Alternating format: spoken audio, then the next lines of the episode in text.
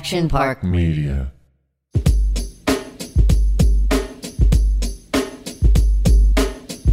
Victory the podcast, Bizarro World. I'm Kevin Connolly.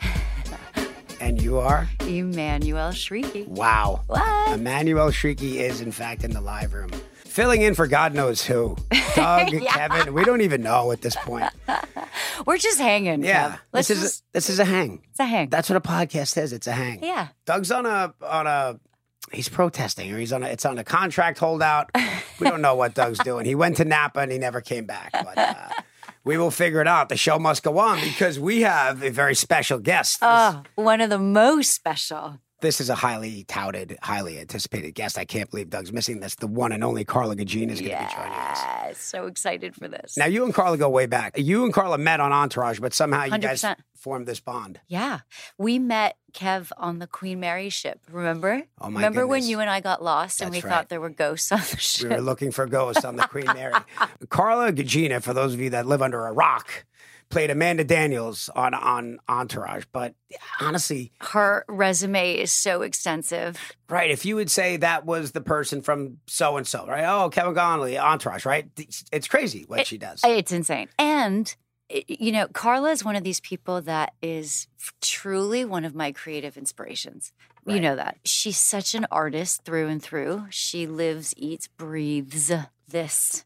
And she's so amazing at it. And like, if you have had the pleasure of seeing her in the theater, oh my goodness. it's astonishing. right. Yeah. That made me want to quit acting. I'm serious. I, I went to see Carla at, I guess it, it was a matinee show, Uh-huh. right? So God only knows where I was uh, the prior night leading up to that Sunday matinee. They're out there just they're spilling their guts on a daily basis. On a How daily How you drum up that emotion and crying. I mean, she's crying, she's laughing, she's do- she just does it all. Oh, she really does. I know, and with such grace and such commitment, and it's that's the thing. It's really she's. uh I don't know anybody like Carla, especially in our business. she you know? is. She's a bit of a unicorn. Yep, she's everybody, a unicorn. everybody loves Carla. Yep. And Carla has a way, and you are this way too, Em. I when when you guys would come on set, certainly on Entourage, you had a way of making everybody loves Emmanuelle and loves Carla. so cute. And and you guys, you know, you guys were always great and, and always made everybody feel well, we're people, people. you're people people. We're people That's why you guys have become such good friends. It's, Totally. It's wild. And it's so wild too, because I always say, like, on Entourage, you know, obviously I met you, I met Carla. I have like longtime friends from the show, Literally. like like lifetime friends. And with Carla, it was like we we joke about this. We'll talk about it when she comes on, but it's crazy. I'll wake up and I'll have like a little conversation with her in my head. Like I'll be like, "Oh, I got to go call her and tell her about blah blah blah." Five minutes later, she'll text me and be like, "Bella M, ciao. We need to catch up." You And I'll guys are on that wavelength. lit all the time. It's freaky. right. Yeah. She's amazing. That's going to be fun. But let's let's talk let's talk about you for a second. Where have you been? Where have you been? Emmanuelle is draped over the table, holding her arms up. So we haven't seen each other in ten months. Has it been? 10 I mean, months? yeah, because I didn't see you at Christmas. We only That's right. zoomed. we zoomed.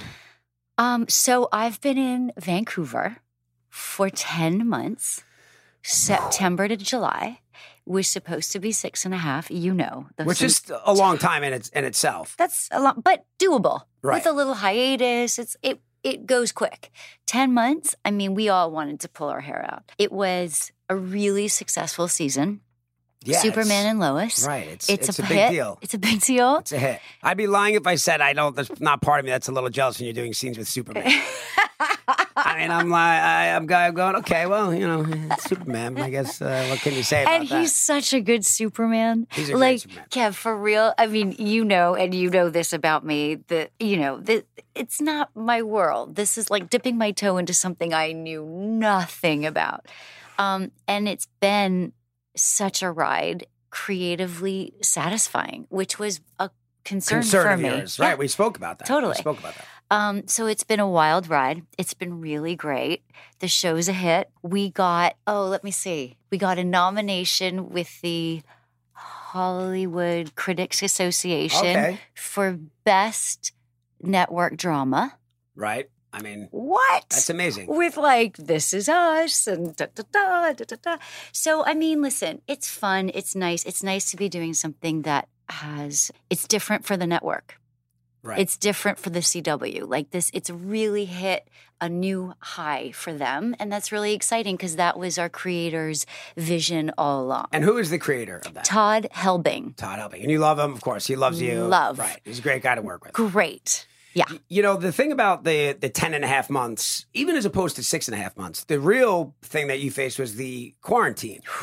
So, what for people that don't really understand how a TV shooting schedule works, there are very few actors on shows that are in every scene of uh, uh, every episode, right? So, there are times where you will have a couple days off. And let's say you have Thursday, Friday off, right? And you jump on a plane, you can shoot to New York, you Come can have extended.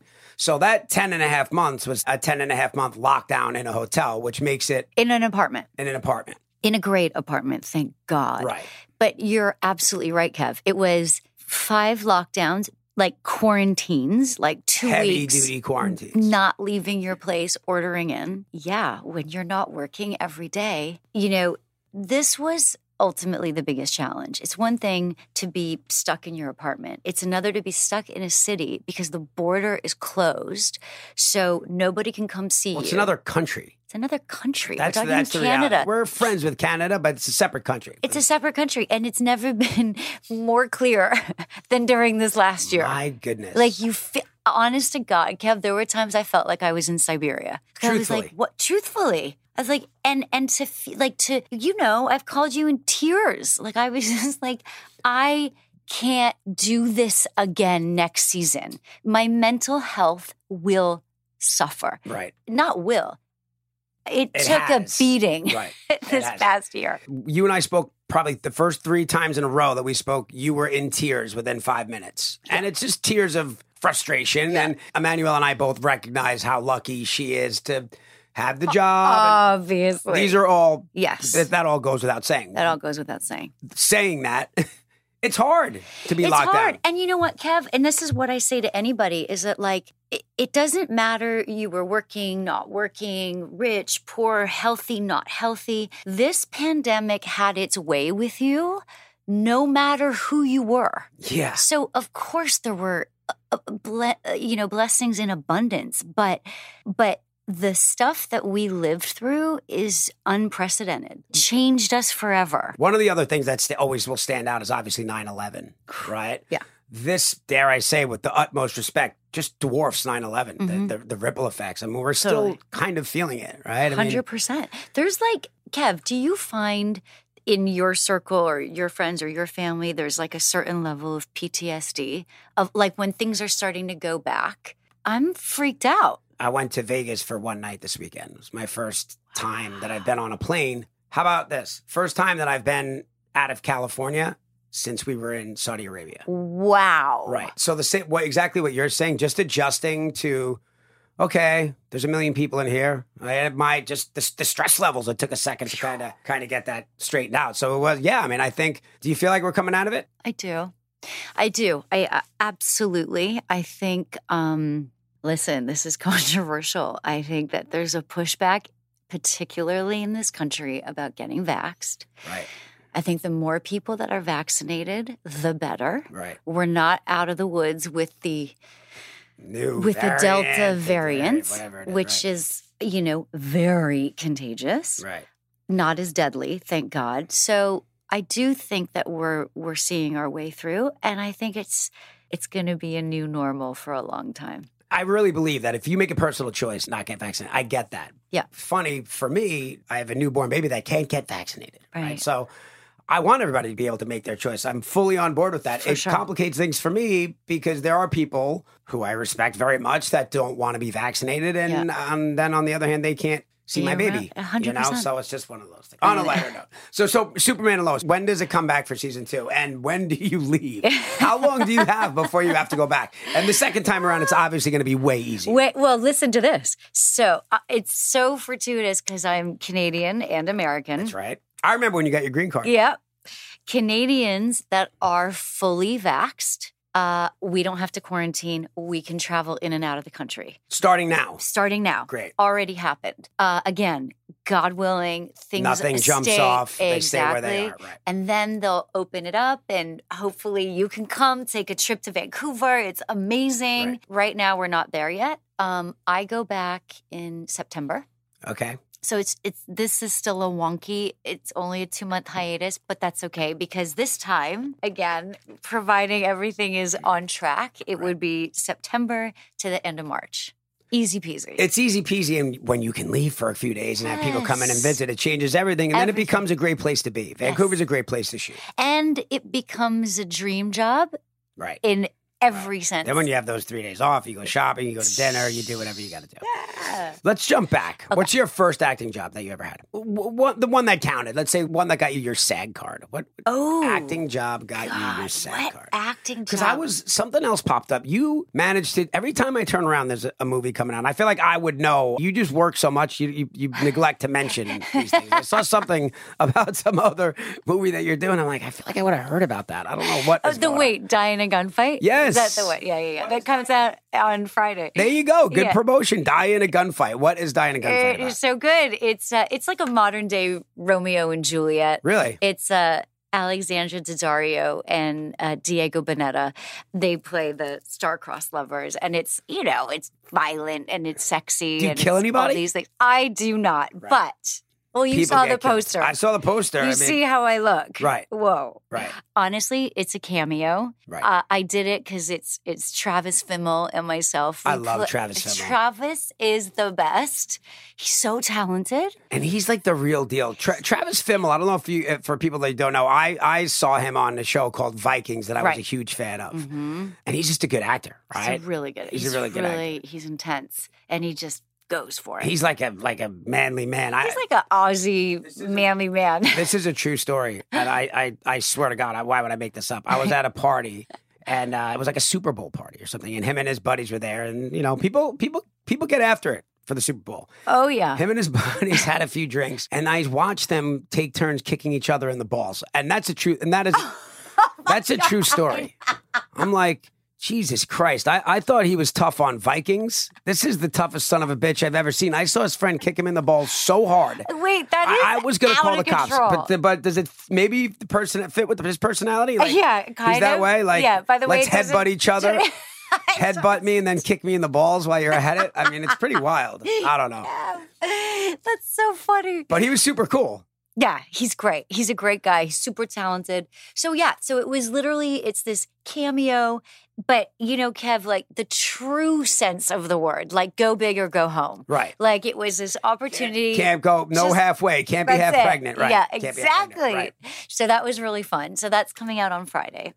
Do you look at roles like that at who you would be playing against? I mean, of Yeah. course, right? I mean, I think that's a natural instinct for, For an sure. actor. You're like, okay, you know, this isn't my movie. It's a smaller role, but if all my scenes are with this guy, Yeah. I'm in. I'm in, uh, and and also too, you know, if you talk to the director and there's the carte blanche to really have fun. Just, yo, go after, go- Right? go, get it, right? Totally. Right. And he he was great. Our director was so wonderful and he was so down and he was like, whatever you want to do. And that comes out when? Let's plug this. Let's. How about this? Friday. Our This our Friday. co-host is plugging her movie while while we're getting ready to plug Carla's new movie. Yes. But actually, so this this will air on Wednesday, so it comes out on Friday. Friday. Yep. Great. On uh, all platforms, I believe. And it's called once again Die in a gunfight. Die in a Gunfight. Yeah. Okay, well, you're constantly working. Okay, we have got Carla Gugino coming in, and, and you guys haven't seen each other in two years. Have you Yeah. FaceTimed? yes. Oh, you FaceTime. Oh, yeah. Okay, so it's not like, goodness. oh my God. No, no, Okay. no, no. All right, so after the break, we will be back. Welcome back. We got the most highly anticipated guest yet, besides Emmanuelle. And now we have Emmanuelle filling in for Doug and Kevin. Carla Gugino, how are you? Hi guys. Look at your Oh look my at gosh. you. It's stunning. Babe. well, I mean, let me say, you are you are two people that I love to the depths of my soul. So So this is like I, I'm just going to have a hard time not just feeling like we're just can we just have a drink and hang out and talk for a while. That's what this um, podcast That's what it is. That's what Carla, the that's podcast what it is. I mean, we're gonna, you know, talk about your projects and everything, but this also is a love fest. Carla, have you not seen Emmanuelle in two years? Yeah. It's the longest I think we have ever gone. Isn't it weird? This last uh, time for all of us, it's like I haven't seen my mom, who I'm going to see soon, since before the pandemic. Like, I just feel like it's such a, for people who always have appreciated time together and never take it for granted, I feel like it's even more so now, right? Hundred percent. That's what Kevin and I were talking about. That we're forever changed from this experience. I think we're Totally. filled with far more gratitude. Yeah. Uh, we won't take things for granted in the And- same way. Everybody has a certain amount of, you know, PTSD in their own right. PTSD to the whatever, max. whatever that may be, whatever that looks like. And it could be a lot of different things. But yeah, it seems like things are opening up. So I, it, but it is. It's like I don't even feel like I was a person with social anxiety per se, but then I do realize, having been this much time without people, that anything that I've been at with like a group of people, I, I have this. I have like nervous arriving. You know, it's it's it's really interesting. It's like I think um, it takes some getting used to, and you realize how we're all so. I think in our business and in this country in particular, we're all so like we get on the train and we don't get off Mhm. and we got to get off the train and then you're sort of like what's what train do i want to get on like- exactly. Right? There's some of this I want to keep. Some Yeah, I want. exactly. Obviously, I want the world to get better and people to get better. But there's some of this I want to keep There's a because we silver were going lining. exactly. none of us could have ever possibly seen this coming. But it's, you know, it's one of the good things about technology. I mean, FaceTiming and, and that kind of stuff has, has, has changed that, you know? So yeah you've had a child I have had a child. Yes, I have a Yeah. baby. I have a baby. You've actually had- I have a baby. Thank you very much. Kennedy, Kennedy Cruz Connolly is my the name Wow. of my, my I- baby. i am very excited to uh, make their acquaintance when that is possible I- congratulations Honestly, I'm not just saying this. My life has been a precursor to this child being born. Oh. This is what I was brought here to do for me. Oh, So Kev. yes, so I'm very I'm very excited, and uh, it's it's challenging and it's it's hard. I, I just can't wait to start teaching lessons, like you know. Uh, There's I don't also- know, bad cliche sayings like you come to the fork Totally. in the road. you know, I don't, I don't know, but I'm, I'm writing them down. I'm lining them up. The minute she understands me, we're gonna have talks Amazing. all day there's also long. the short yeah and there's that short window when anything you say will be entertaining to her yeah, very short. doesn't That's gonna be a very short window. So, Carla, let's talk about your amazing acting career. We met on Entourage, obviously, but Carla was in This Boy's Life. Did you know that? Yes. I mean, that was. I mean, this this girl's just been doing movies on and movies and TV shows on super high levels for years. Carla, where did this get started for you? Because before you came on, Emmanuelle and I were talking about how you really embody what a true artist, and people throw that word around a lot. You are, are a real artist. Where where did that where did that come from? I so appreciate that. Um, really, you know, I don't know. I think I think something early on struck me, and I think it wasn't even about. Um, it's a funny question. I, I think uh, a funny question to answer because it's hard to articulate these things. But um, I remember when I was 13 and I saw Sophie's Choice and I saw Silkwood and I saw this one actress. Um, nobody knows her, but she's called Meryl Streep. Yeah, it's Um, tiny little actress called Meryl Streep. And Silkwood, and- very underrated movie, by the way. For those of you that haven't is. seen it, it's Meryl Streep at the top of her game for sure. and Kurt Russell and Cher, and it holds up. It's so it's, it's such an amazing movie. But it was two totally different women that she was playing. She seemed like both. She seemed to be those women, and they were people that at 13 I had no life experience, obviously, of anything like Sophie's Choice, uh, and certainly nothing like Silkwood either. So, um, you know, I, I, but I kind of understood these women, and I saw this. I saw the world through their eyes, and I had a sense of what we would call empathy, right? And I was so galvanized in that moment that that's what I wanted to do for the rest of my life was disappear into characters and hopefully learn from them, uh, both about myself and the world, and also give people like a, a way to see the world through something that they may never have been exposed to otherwise. And I never, even though I love to watch those movie stars who are playing versions of themselves and are awesome, and you just go to the theater to see them, the movie theater. And I hope we keep going back to the movie theater. But you know, but for me, it was more about like, I don't want to be known for one thing. I want to be able to disappear into a bunch of different roles. Well, you mission accomplished. Mission accomplished times accomplished. 10. We're saying like you know we we wouldn't you know there's not even a job to really stick to you. You've just done so many so, many things. And, and, and you just, you're like a Just keeps chameleon. going. You It just just, keeps going. lose yourself in all these different roles all the time. Are you a good auditioner, Carla? Is it something that you dread, hate, love, just accept that's part part of the, the game? I know, right? I would like you both to answer that question Right. too, actually, because such a it's a good one. I made myself like auditions because I felt like they were an inevitable kind of like force. And so I kind of the thing that really um, shifted that for me was the moment when I because of course I mean by the way you're being judged like all the things that we all know that make them can make them crappy Right. but uh, I think now I also sort of yearn for just being in a room with people um, and on a in a creative experience.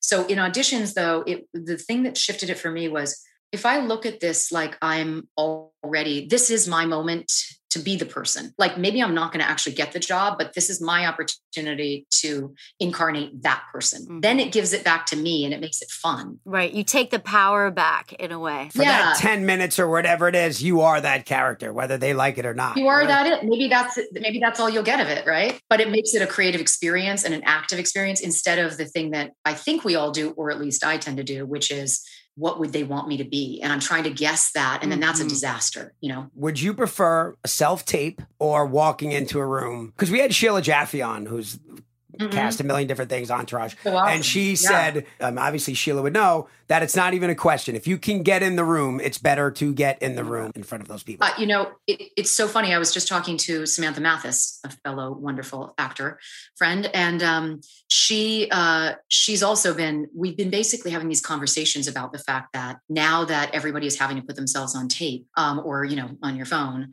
but that they're not getting you're not getting in the room. We're also not getting feedback, Yeah. and That's what Sheila time- was saying. Yeah. yeah. So half the time you're putting yourself out there and you don't even know if they saw it.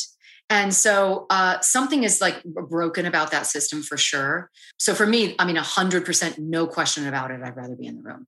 And I also think that by default, we've gotten this thing where like that's happening less and less. And I don't think it happened because it was a better system. It just happened because pre COVID, it started happening. And then with COVID, it started happening more. And, you know, we're not all supposed to be great DPs and great lighting people. And then who do you have read with you? And you know what I mean? Like Well, it's that's not. the other weird thing. Kev's got a full studio at home. Yeah, but uh, honestly, when a friend calls you and says, "Hey, uh, put this audition on tape for me," I would rather jump from the second story balcony into the bushes. I Totally. it- it- I don't know why because I'm a, I'm a helpful friend. I want to help. I don't want to help you put and and you know my girlfriend Zulay, she's I put her on tape and we end up fighting by the end of it. So it's like, right, am right. I just being a cameraman because that's fine, or are you at, or am I helping? Right. What, what am I director, Am I cameraman? helping? What? Because I'm happy to just read the lines and press record. But if you're asking my thoughts, you know, and then she'll just do the opposite of what I say anyway. But yeah, it can be the th- the only thing about it is you can you can send in something that is representative of what you, believe. feel good about. Right. You know what? It's interesting. I wish that we were guaranteed that people watched our self tapes because I actually feel I'm sometimes a good auditioner. I'm a great auditioner if I feel 100% ready. If I don't feel 100% ready, I don't want to go in the room. right. Right. So self tape for me, I get a lot of freedom, uh, and I can do it my way until it's right. But then I wish that they would 100% see it.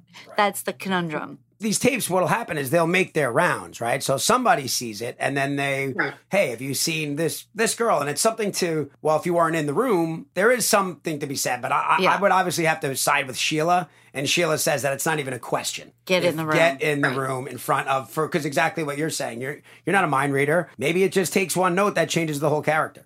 Hmm the thing is like especially if you're an actor who loves direction and and can pivot different ways you're like i want to have that creative experience because at least even if you don't get the role you've had like maybe that director is going to be someone we'll all work with in the future or you know.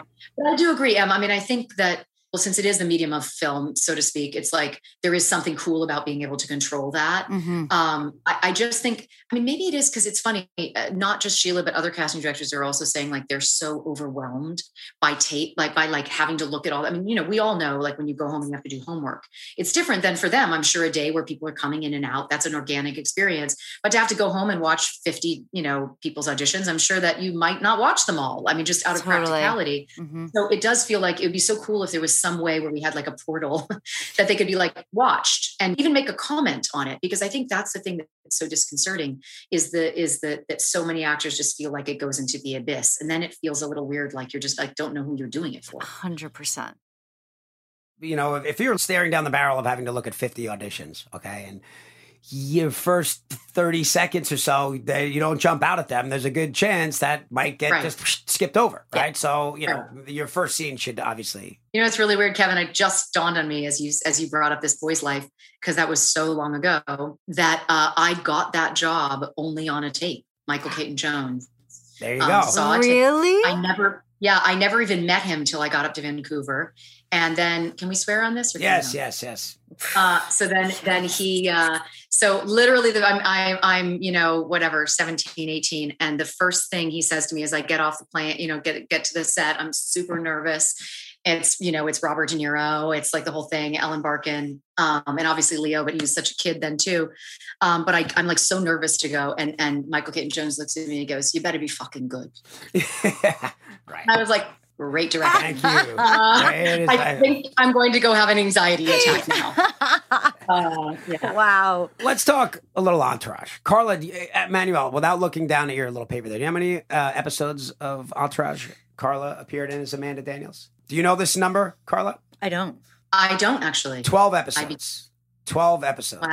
Carla. Stop it. Talk Yeah. about magnetism. Well, that's what I'm saying. That's a that's a big you know that's a big impact. Right? Yeah. you know it's like we think about Dom Dom Lombardozzi, great actor. He did three episodes, but he somehow left this sort of you know a, a wake behind him, and as did Carla. Yeah, you know? hundred percent. Do you remember the first time you met Carla on Entourage? Uh, when we talked about it. Yes, on the Queen Mary. Queen Mary. Do you remember that, Carla? Yeah. I have one of my good day. favorite pictures of, of us on the Queen Mary. Remember, it was also like populated with many beautiful supermodels that day. I mean, I, I think the Victoria's Secret's angels were literally They were. in They the were. scene, right? Yes. yeah, that's what it was. That's exactly what it was Literally the most beautiful Um, women in the world, six feet Yeah. tall and No, wings, walking I- around. Totally. Because they're also that, it's that thing, it's different than just regular beauty. It's Yeah. like, it's like, it's like alien beauty. It's- like you're like, this, yes. how does this make, how does this happen? yeah that was you know i gotta say like what an incredible uh i have only the most fond uh memories of every aspect of entourage from the moment that doug reached out when i was doing night at the museum to how easeful the whole process was to meeting one of my best friends on the planet emmanuelle to you like like it's like i, I just feel like it was such a um, creative experience. I I fucking love Amanda Daniels so much. And it was just everything, you know, you guys, uh, it's funny because, you know, you, you experience this all the time because you both were such an intricate part of the show and the movies. And is that like two days ago, I was walking um, and, and someone was trying to, a couple was trying to take a picture on the street in New York. And, and I said, Hey, do you want me to help you take your picture? So I'm taking the picture for these people and these two guys walk by and they're Oh, probably like 20, 22 year old guys. And they walk up and they're like, um, uh, are you Amanda Daniels? And I was like, I was like, uh, yeah. And, and, you know, I was like, sort of like no good deed. Like I'm stuck with a camera. Like I don't, I, It's like I And, should have um, just and- kept walking. I should have just. but it was walking. really funny because then he's like, can I take a picture with you? And I'm like, sure. So we take a picture and then You got he- two phones. You're like, I don't know. Wait And a then, and then he like takes the phone, he takes the phone back and he goes, you're a beast. No, Uh, and, amazing. and that was it. I was like, that's my character. I mean, I'm not a beast, but she was. for sure. So you're on the uh, set of Night at the Museum, Yeah. and Yeah. Doug calls or comes to the agent. Do you talk to Doug? Did he make you read? Yeah. Did he beat up on you like you did Emmanuelle and I? How'd that go? I know. I, I am. I, I need to remember because I, I can't remember how you how it all happened. oh to yeah, you, we'll too. get, I'll tell you another time. For You guys That's have already gone over this. When, Yeah. you were, when you were a guest, you've already okay. Um, so uh, um, yeah, no, I, I just remember I was shooting Night at the Museum, and I got um, a call from my agents that were like, "Doug Ellin is interested in you for this role. Um, would you be up for getting on a, on the phone with him?" And uh, so we. Oh, and at that time, only the first episode of that character was written. So there was like the you know the floor of the Lakers game. That's what I was going to say. That was the first time that I met Carla. Was we were parking our cars and walking up to the Staples Center to go. Wow. She- her first scene was a live Laker game, which is That's the thing with complicated. Entourage. Everything is this like epic moment. Right. what was your first scene? you know, it's Right. crazy. Her first like scene was the- at the Laker game. It was nuts. Yeah. And, and I, I was like, how did they expect me to memorize my line? Like, I, I'm so distracted by the amazing thing that's happening. Um, but you know what, Kevin? And that is a testament to you because even when we met in that parking lot, you are such a grounding presence. You are such Oh, thank you. a uh, a good human. But I'm serious. It was like okay, I don't know these people, but it's going to be okay. You know what I mean? Like it really Yeah. was so intimidating. Yeah, well, but not right because you you have the arsenal. You have the Well, you have the yeah. you have the weapons in the uh, in the arsenal. So you know a lot of your scenes are with Jeremy, and you're you're going head to head. Jeremy, you know, I mean, is a Yeah. monster, right? The guy, you know, Yeah. three Emmys in a row. But you've worked with De Niro, you've worked with you've worked with all the greats. So Yeah. are you going in thinking like, all right, you know, I'm gonna go, I'm going toe to toe. I gotta gotta have my A game going head to head with Piven in, in a comedy, which is obviously different set of muscles from a Mm, drama, sure. which you have. So tell us about Sure. your experience with Jeremy. Um, well, and yeah, and so and so sort of to dovetail into it, the the basically like I read that one episode and they were and, and Doug was like, here's the deal. I said, I want to do it. I, I would love to do it. Let's figure this out. And he was like, Well, we can totally everything that you're gonna shoot is gonna be when you're wrapped on the movie, except for this one scene at the Lakers game. And that you have to do in like two weeks or whatever, right? So um, so that was why there was like a special amount of energy around that day. But well, Jeremy and I had worked together on um, David Frankel's first movie called Miami Rhapsody with Sarah Jessica Parker and Antonio Banderas and Mia Farrow. And Jeremy and I were flying together. We didn't know each other, but we were flying from Los Angeles to Miami. And I just remember like meeting on the plane and kind of being like, oh my God, you're playing this. Oh my, we're in the movie together. You know, we were both, I was probably 23 or something. And, and so um, we landed and David Frankel looked at both of us and was like, David Frankel, who directed, you know, Devil Wears Prada and a bunch of other amazing things. But He also directed he- the Entourage pilot.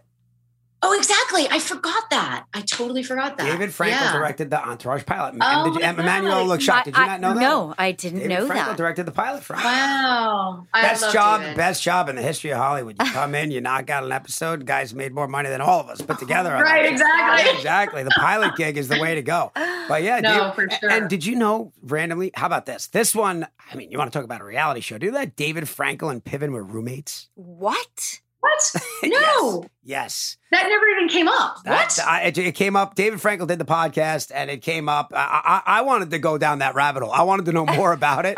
the conversation rolled on. We never really got to dig in, but yeah, Jeremy Piven and, and David Frankel are roommates. That stranger Hollywood is a strange That- place. Hollywood is a strange That place. is. So you knew each other a little bit, right? But we knew each other. So we, we met, we got, we we landed, and he's like, Your only homework is to get a tan. You, I would never believe you guys are from Miami. Like, get out there. Right. So Jeremy and I had a very quick bonding experience where all we did was like walk, be on the beach, and then go dancing at night.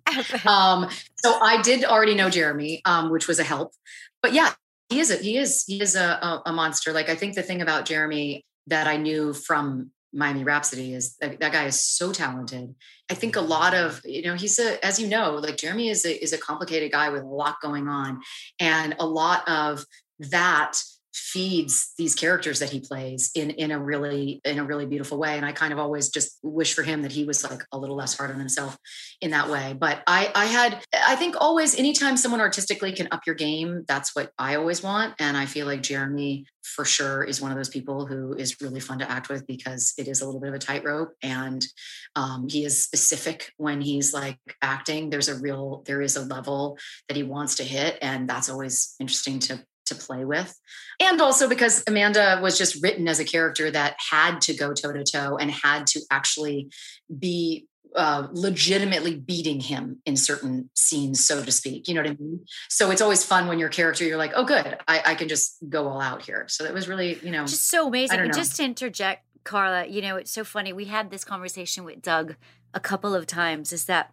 Entourage got bashed so often about being like male chauvinistic and da Well, da da. five And male at the- leads, but- fine. But at the end of the day, these badass, big women characters that were written, i.e., Right, for Amanda Daniels, like Strong women characters for sure. I mean, you know, and Sloan. Harry Reeves and Constance and Zimmer. oh yeah, And also, I was actually thinking about it because we are in a moment for justifiable reasons where everyone's being so careful and obviously accountability needs to happen. There's all of these things. But I will also say that one of the things about art and being artistic and even if it is in under the guise of just entertainment is that we should be pushing limits and we should be doing things that make people uncomfortable uh, not in an unsafe way but in a we're not meant to be the ones who are um, sort of going with a narrative of sort of like the status quo. Mhm. And I was actually thinking about it the other day because I was thinking, I wonder, and I don't know how you guys feel about this with other characters too,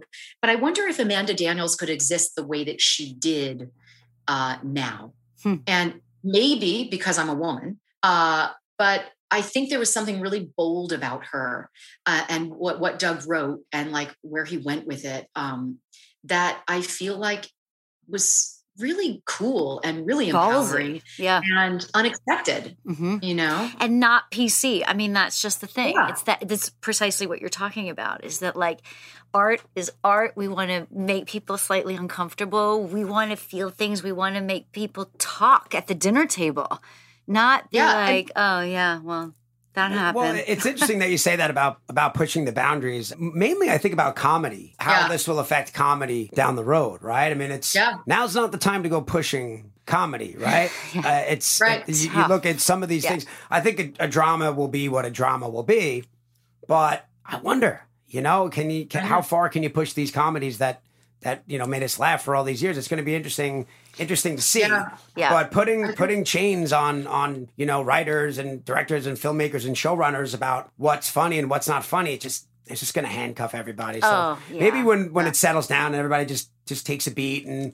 you know that stuff all kind of just comes out in the wash. I, you know, because you're right. I think you you do have to you got to push the envelope a little bit. Absolutely. Yeah. No, I mean, I, I really do think like, hey, also, what's comedy has always been a great way to tell the truth through comedy, right? Like, so often something like Saturday Night Live, you're getting actually more accurate news than you are on the news, you know?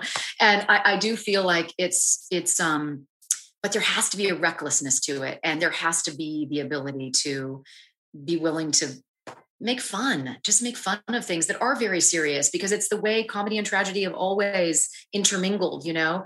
And, and it does. Uh, so I agree with you. I, I think, I think, um, there's going to be a, a, a time where we're we're not in this moment that we are in right now, and it's not to say that there's not a lot of progress and really good ways being made right now. But yeah, we still have to be able to to play. We talk about Kevin Dillon pushing hard for the reboot. You know, it, it's funny because Doug was very anti reboot. He's sort of warmed up to it. It's sort of. Right. I Yeah, feel like but he's no, but, uh, boosting. yeah, it is. But I, I think for a while, I think I think Doug feels uh, not not stung, but I mean, I think he feels like, yeah, look, the show Right. got nominated for six Emmys in a row and all the stuff, and we were critical, darling for a second, and and then everybody kind right. of turned. And us. now, and, and he's he's right to feel the way he takes it a little personal, which he shouldn't. Um, yeah, how could he not? Right. Right. of course. Like he put so much into it. So uh, for him, it's uh, a sensitive topic. But what do you think a reboot looks like today of our show. of Entourage? Yeah, I mean, can you do it? I guess here's my point. I almost believe that a, a reboot would be more interesting now than it would have been five years ago. I couldn't Right? Am I right about? Do you agree that. with that, Carla? Meaning that For sure. just these guys, however many years later, is whatever. So it's a time cut, right? As opposed to these guys navigating the new world.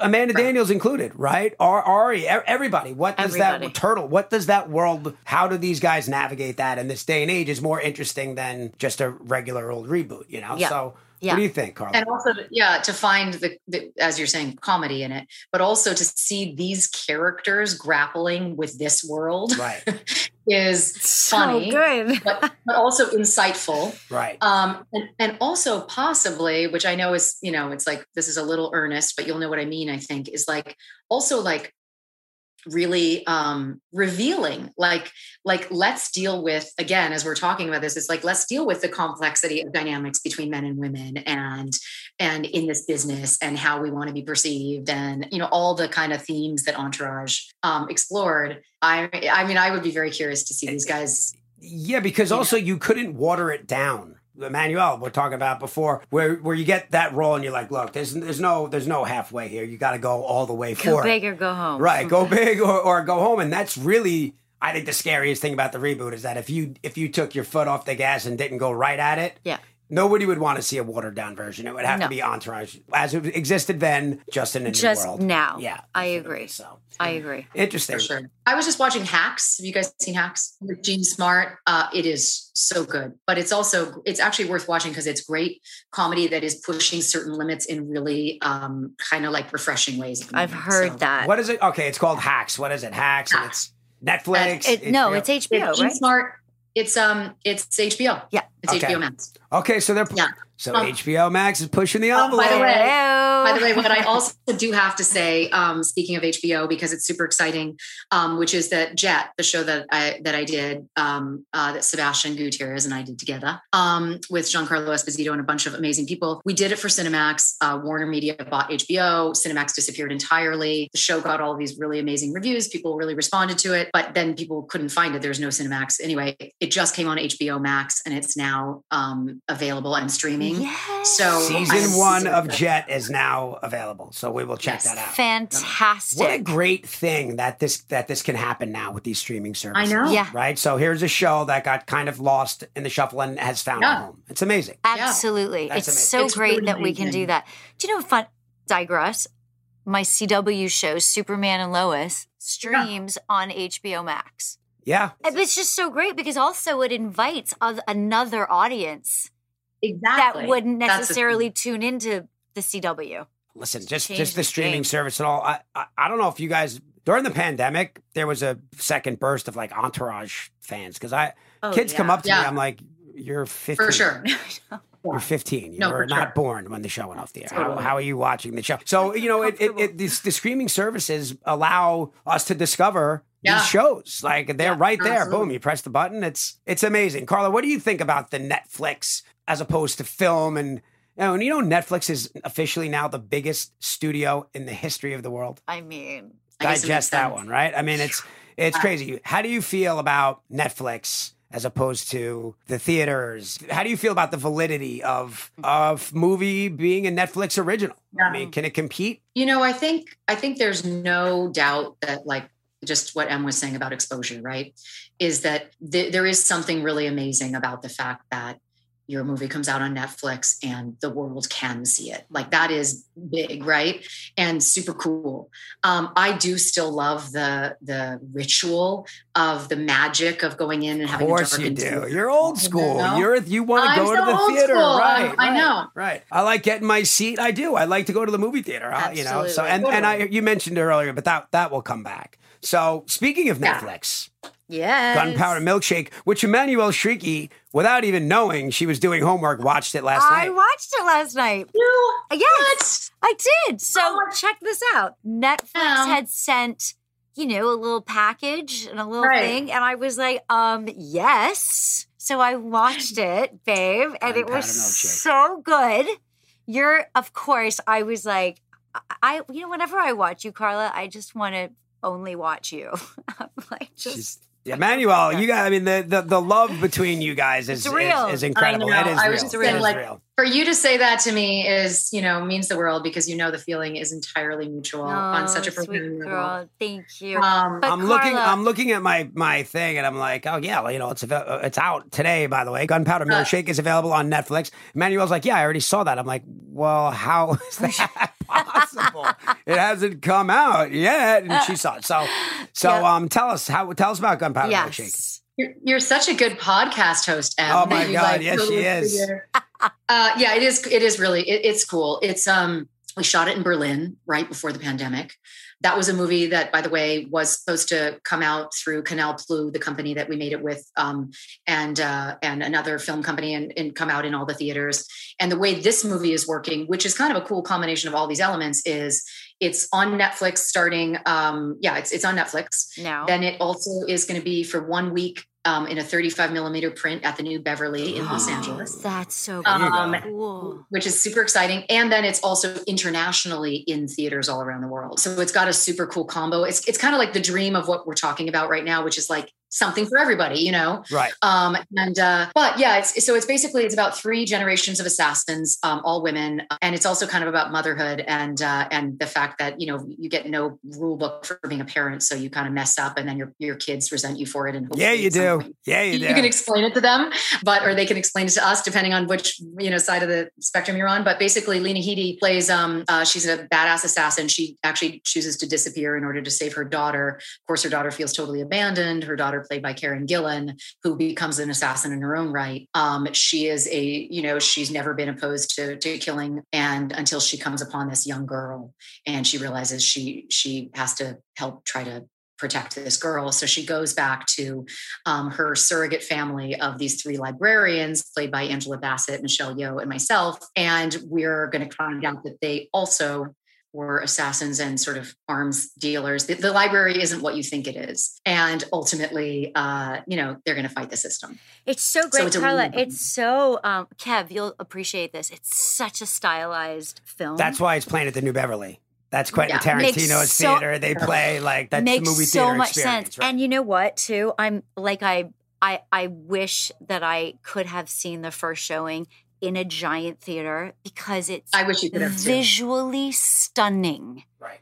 Yeah. stunning, and the music, the soundtrack Uh, is now I f- now I feel like a bad. I'm the only one. Uh, I'm the only one here that hasn't has not seen Gunpowder Milkshake, but I will watch it. Yeah, yeah, yeah, yeah. Because I, love that. Uh-huh. I love that stuff, and that's the other thing about about Netflix. And sometimes it can be hard to get to the theater. I'm not going to start blaming my baby already, but it is a thing. You can't just jump No, in the car. So Totally. you do get to see movies that you might not be able to make it out and see, and For that is sure. the beauty. And if you want to see it on the big screen, you can see it. Yeah. So you're right. It, it's for the best of both worlds. And by the way, it's also um, for those of you listening and who want to go to a theater. It's also in ten theaters around the country at all the iPics. Um, Love the so iPic.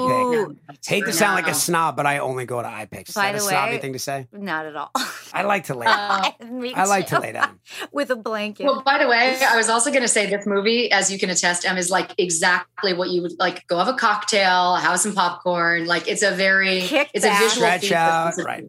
It's excellent. And not for nothing, but you as this sexy ass librarian. Does she kill Yeah. a bunch of people? I mean, I can't even give it away, but it's You're so you're a librarian on the outside, but you're not a librarian on the inside. But she she does genuinely love books. Also, Oh, yeah. she is she is the yes. the representative of uh, of literature. oh, which it's is kinda- so good, babe. It was excellent. That's Thank amazing. you. Congratulations. And lastly, wanted to mention that one of the things where I, I feel lucky about like, you know, we we've had people on uh, on the podcast and we talk to them and it's you realize wow I never had uh, Kevin Dillon will say like you know I never had a scene with right. Yeah. whoever, right? They, uh, like Autumn Yeah. Reeser was here. I never, ever, ever saw Autumn Reeser on set. Never Right. ran into her at base camp. Never. Yeah. That does that did happen on Entourage because there were storylines that were so separate that you didn't always get to be. Totally. You know, hundred percent. I didn't get to meet Eminem. I'm devastated. I wasn't in that scene, but he was just there for the day. But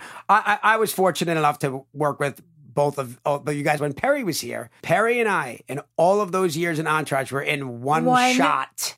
Uh-uh. together. One shot where it was just her and I. Yeah. Yeah, one shot where it was just her and I. I'm leaving the house and like we walk by each other in the doorway. And I remember Perrey and I like, I don't know, what, what, what can we do? We can't make a. Oh. We really tried to make something out of that moment, but what, what, I remember we just Perrey walked by used to each tell me that too. She Right. wanted to have a scene with you so much Yeah, because she was only with Jeremy. Right. That's a, you know, it's like Jeremy would say the same thing. Jeremy was like, "Oh, you you guys were at that shooting a cool bar scene. I was holed up in the office with Rex for, Right. for two days."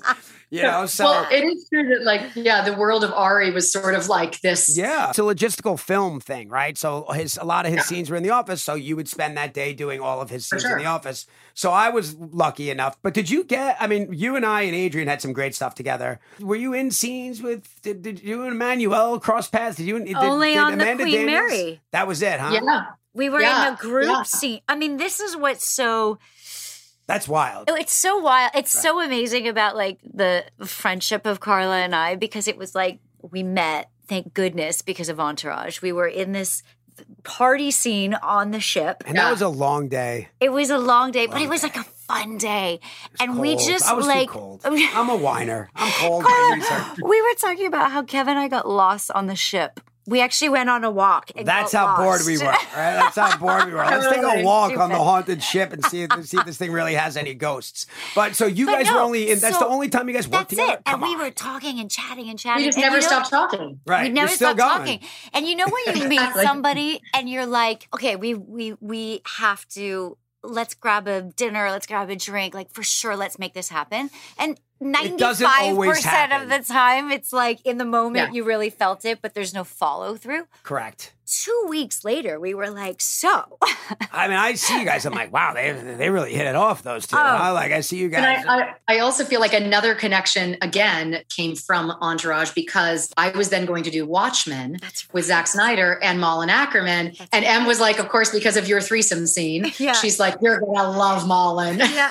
and uh, cut to like that happened. Yeah. So. Sometimes you leave a set and you're fully. Oh, it's not like a phony, fake Hollywood thing. Sometimes you fully believe, wow, I'm going to be friends with this person. You really do. You leave there thinking that, and then life gets in the way, right? And it and it and it doesn't always work out. It's never ill intended, but Never ill rarely. Yeah. do you go, you know, look, you, you make li- true lifelong friends on a, on a show. It's just funny to me that you guys were only in that one scene That's together. it. Did you have any Crisscross. scenes with with Dillon or Jerry? I mean, group stuff, but I, I really, it really was mostly just Adrian, Jeremy, you. That was the majority of because Constance, I didn't get to. Uh, Perrey, I don't think we had. We were in a scene together, maybe. Um, Well, there's these yeah, group scenes where we're like, well, we were all in Exactly. that at the wedding, or we were all at the bar mitzvah, or whatever the the event of the moment might have Yeah. been. But You know what's something worth mentioning though, you guys, because you know how like like anything, things can become clicks, you know, and you guys were on the show for a while, and you know, I came into it, and and uh, you were all so welcoming, and I think that's really actually worth mentioning because as we all know, right, like that does not always happen. Like so often, you can come on and feel kind of like, um, I don't know, just sort of like you know you're in it's like high school again and of course there's cliques and you're sort of you know tolerated but not and instead you guys really it was a felt like a family so quickly it's true. If you were to look at it, you would go, "Oh my god!" Imagine the clicky. There was actually the opposite of clicky. I, I don't even really know why that is. Uh, you know, it just yeah. I think it's a testament to you. Yeah. Well, Kev, of course, is going to be all humble and modest, but Kev is. He was the commander of the ship. Of whether The Queen you, Mary. yeah for sure the Queen Mary. But he was like, and that's how you roll through life, and that's what translated on the set. Yeah, no, it was a good, it was a good bunch, and even you know Doug and these guys, uh, they, they had this thing, but it just was, you know, all it was always, it was, it was, and it fun. was fun. It was always like popping. Like there was always this Yeah. excitement on set of like the location, like what cool place were we shooting at, totally right? What great wardrobe were we wearing? Yeah. What great guest star was there going to be? Emmanuelle would come in and be like, "You got to see this dress that I'm wearing two episodes from now." I'm like, "Yeah, I can't wait." Uh, yeah, do I have to go right now? Can you check it out after we wrap? Maybe I'll swing through the. Uh, Right the But second I have to go. Yeah, no, it was fun to get to play. I mean, and, and I'm sure to for play. sure for the women, like with the wardrobe, right? It's a field day, right? the wardrobe was off the hook for it was sure Right. off the hook. Perrey said the same thing. Perrey was like talking about her lingerie. She's like, "Oh, I picked that lingerie. Oh, I yeah. love that lingerie." Are you kidding? So- Ca- Perrey's bathing suits and Right. lingerie and dresses, all of our dresses, let's be honest. yeah Uh, Kevin Dillon was the real appreciator. He, of all the boys, Carla, of all the boys, he's the one that was always like, What a great "Not- shade of green. What green. a great dress. I love that shade of green. It's my favorite shade of green. What's that? that's awesome no, it really, it really was. It was, it was a fun bunch, and and it was, it was special. And and it's, it's funny that I knew that was the first day that we met, but that being your first scene is a bit of a mind fuck. That Like, is crazy. I don't think anybody really knew what we were doing. We're like sitting on the floor at the Laker games, and the ads are sitting in the row behind us, like tapping on our No. chairs when the cameras are rolling, and the basketball And- games happening. yeah It was pretty and we wild. were in joel silver's we were in joel silver's seats i think right I think we were. We were enjoying. I feel Which like we so perfect. And then you guys have this podcast, which is so awesome. And like, who thought of this? Who, which one of you guys was? was So I. I have a Action Park Media, which is a, a podcast network. So we have like 15 podcasts that run through here. I w- had the idea. fancy. I didn't know that. yeah, yeah. Yeah. So I had the idea, and I, you know, was sort of pitching it to Doug, and you know, and uh, you know, I just kept sending them articles like Sopranos guy, you know, like the Sopranos guys, like all these people who are doing this and you know having success at it. So it took a little time to get it going, but now we're in here. We have a we have a great time. It's the dog days of summer. It's just you know, it's it, it's hard. I mean, we've done in just over a year, we've done 85 episodes of the podcast, which uh, which is a lot. Doug's currently on strike at the moment. Um, By the way, be I, am I back next week. personally? That No, no, here? no. It's for, for sure more probably about me? me. I would say that I'm the one that should take it personally and not you. You'll get the wrath. yeah, yeah, yeah. No, it's not definitely not your fault. So, um, but all right, Carla, Gunpowder Milkshake available now on Netflix, and also Jet. So Carla's on Netflix and HBO Max. Season one of Jet on HBO Max, which I love, by the way. HBO Max. It's amazing. Yeah, amazing. So check both of these things out, Carla. We caught you. Thanks for taking your time on a press day. I know you're busy. Do you have a jam packed day? Not too much left. This is the highlight of my day for sure. Well, thank you so much for joining us. That was awesome, You're babe. amazing. You look beautiful. Congratulations on everything, honey. I mean, she Just looks so exactly the excited. same. I'm It's like out of on this Zoom control. I know. now. I know. exactly It's it's not right. Carla, we love Uh, you. uh, Emmanuelle Chriqui is the most beautiful woman in the world. I was going to so say, let's just- no, she's not too shabby Um, herself. Not too shabby herself. Uh, love you guys so much, and this was the the treat of all treats, Em, that you were actually here today too. So fun. Um, sending you guys so much love from New York City. Good luck, Carla. Gunpowder Milkshake and Jet on HBO Max. Carla's amazing. God, right? Great to see her. Oh, it was so good to see her. It was so fun to be the three of us. Yeah, it was. It was conversational. We Yeah. covered uh we covered all the all, all the all the good stuff, and it's just watching you guys. You know, it, it- it's nice to to be a part of something that forged so many bonds. and you could just see the the love that that you guys have between each other is palpable. That's I amazing. know it's palpable. It's real. But it's you know what, Kev, it just it always goes back to that thing that I've said over and over and over again. Uh, Entourage is simply one of the greatest, most important chapters of my life. Right. It was defining. Right. It's not how I got my SAG card, It's not but it got- was How did you get your SAG card? We never got there. You're, you, I noticed you ducked that question. what? I honestly don't, don't even know. remember. It might have been a, a little indie film that I did with Jonathan Tucker. Do you know Jonathan Of course. Tucker? Called um, A Hundred Girls. A hundred girls. Yeah. That was your and and, an old and, one. and but what was the one that moved you to California? Moved you to LA? Snow Day. Snow Day. That's a good one. That was a big, yeah. That was your big Paramount. big enough to go, I'm going to California. Yeah. I'm going out for the I'm bright going. lights of Hollywood.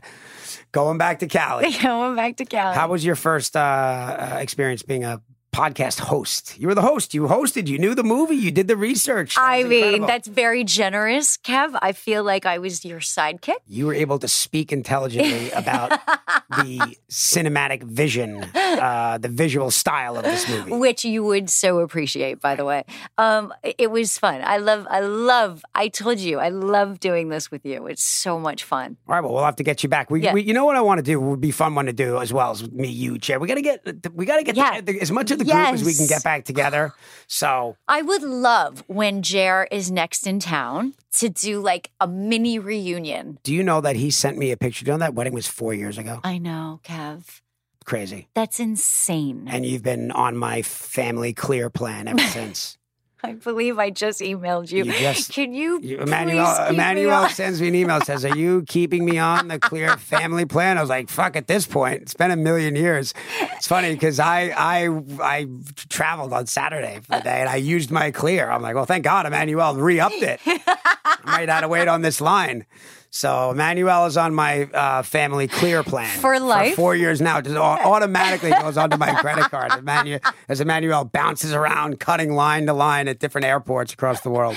But you know what? It just kind of makes me happy just knowing that. Like every time I go to the airport and I go through Clear, I'm like, hey, Kev. It's like a little clear. It's amazing. I, I think of you when I do the clear too. When we signed up that day, we took our weird pictures For which- Jerry's wedding. For Jerry's wedding. But yeah, Jerry, can you believe that was four years ago? no. That's crazy. and he's got two, two kids, kids. and you have one. Yeah. What's we happening? gotta we gotta get you know Jerry. Uh, you know, I guess he, he's not. He, he doesn't come. That's the other thing. Bad thing about the zooms, right? You can do so much from your home or wherever. Like until you have to be there, you have to be there. And I get it now. Young kids, it's hard. It it, it changes everything in, with regards to traveling and all that. For sure. mean, Unless you of- have to, you won't. Right.